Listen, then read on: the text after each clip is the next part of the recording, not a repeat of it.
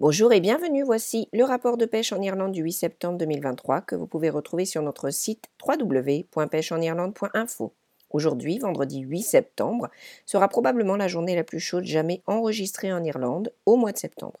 Si vous habitez dans la région de Kilkenny, les sages de la météo ont prédit que votre thermomètre pourrait atteindre 31 degrés aujourd'hui, soit 2 degrés de plus que le précédent record de 29 degrés 1 établi à Clungos dans le comté de Kildare en 2009. L'année 2022 a été l'année la plus chaude jamais enregistrée. Le mois de mars 2023 a été le mois de mars le plus humide. Le mois de juin a été le mois de juin le plus chaud. Et le mois de juillet a été le mois de juillet le plus humide. Nous sommes en septembre depuis une semaine et nous devrons attendre de voir quel record il nous réserve. Les prévisions sont également chaudes pour demain, le deuxième samedi de septembre, également connu sous le nom de Journée internationale des femmes pour la pêche à la mouche. À 11h, dans tous les fuseaux horaires du monde, les pêcheuses à la mouche posteront sur Facebook ou Instagram des photos ou des vidéos d'elles-mêmes montrant leur plaisir à pêcher à la mouche. Pour plus d'informations, veuillez consulter la Journée internationale de la pêche à la mouche des femmes sur Facebook ou envoyer un email à info@ iwffd.org. Vous pouvez également écouter notre Maddie Kelly International, l'une des forces motrices de l'initiative, qui discute avec l'équipe d'Irlande on the Fly de la journée et de la façon dont les obstacles auxquels se heurtent les femmes dans le domaine de la pêche à la mouche sont enfin surmontés. Retour à Kilkenny où nous commençons les rapports de pêche cette semaine sur la Nore à Thomastown. Après un été catastrophique, Peter Driver de Piscary Fly a publié la première de ce qu'il espère être une lettre d'information régulière avec des nouvelles de la pêche à la truite à Thomastown et sur le bassin versant de la Nord. Inutile de dire que c'est l'inconditionnel dry dropper qui a fait des dégâts pour Peter cette semaine. Paddy Dunworth également sur les rivières a guidé son invité américain avec quelques truites de Limerick en utilisant ses nouvelles compétences de pêche à la mouche sèche en amont. Sur les lochs tels que les Connes et Coolin, l'activité de pêche a été limitée, mais ceux qui s'y sont aventurés ont été récompensés. Nous entrons dans les dernières semaines de la saison des salmonidés et l'année n'a pas été propice aux albums photos. La Blackwater du Munster a connu une nouvelle semaine calme, bien que de beaux poissons aient été capturés et soigneusement relâchés. Sur la Moy, il y a eu une légère augmentation du nombre de prises, avec 100 signalés dans tout le système jusqu'au 9 septembre, les vers et les crevettes ont été les méthodes les plus efficaces. Dans le Kerry, il y avait du sable saharien, mais pas de saumon à Waterville, car les conditions étouffantes ont fait que les lignes sont restées souples.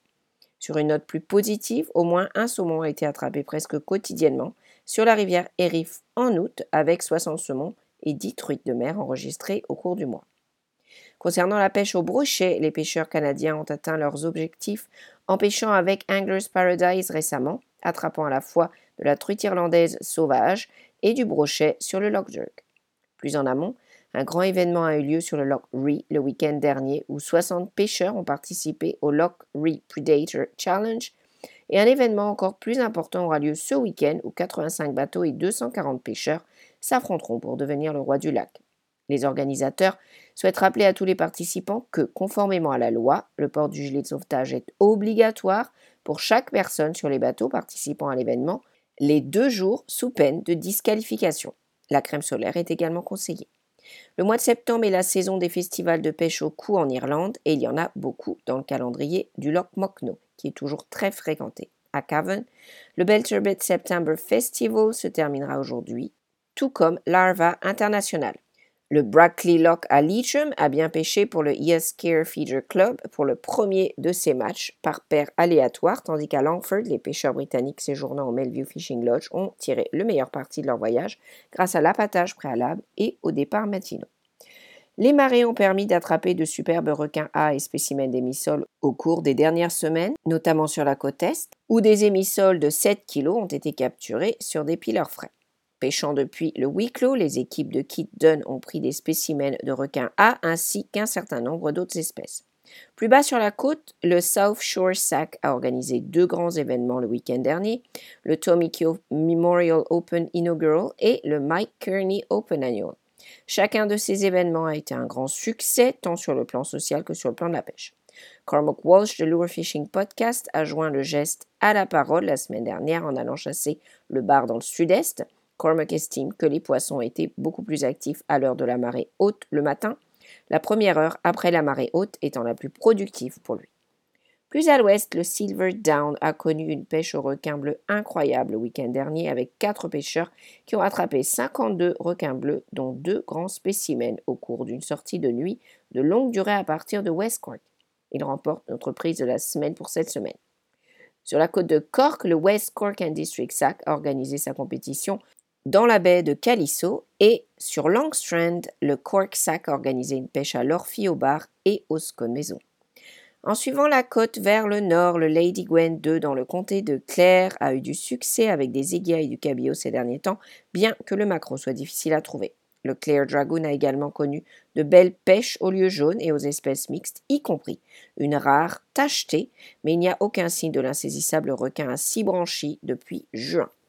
De l'autre côté de la baie de Galway, le skipper John Fleming déclare que la période a été chargée avec une bonne pêche aux lieux jaunes, la pêche au requin A a également été fantastique pendant la majeure partie de la semaine. Pendant ce temps, le Galway Bay SAC a organisé une session de mini-espèces très réussie pour ses membres juniors au port de Rosseville. Enfin, au nord-ouest, Ewings Boat Chargers a participé à la pêche au thon rouge et au lieu jaune à Rosses Point, tandis qu'à Westport, le 12e bataillon du club de pêche de l'armée a organisé sa sortie de pêche annuelle dans la baie de Clew un cabillaud de 4 kg a été le point culminant de leur journée sur l'eau.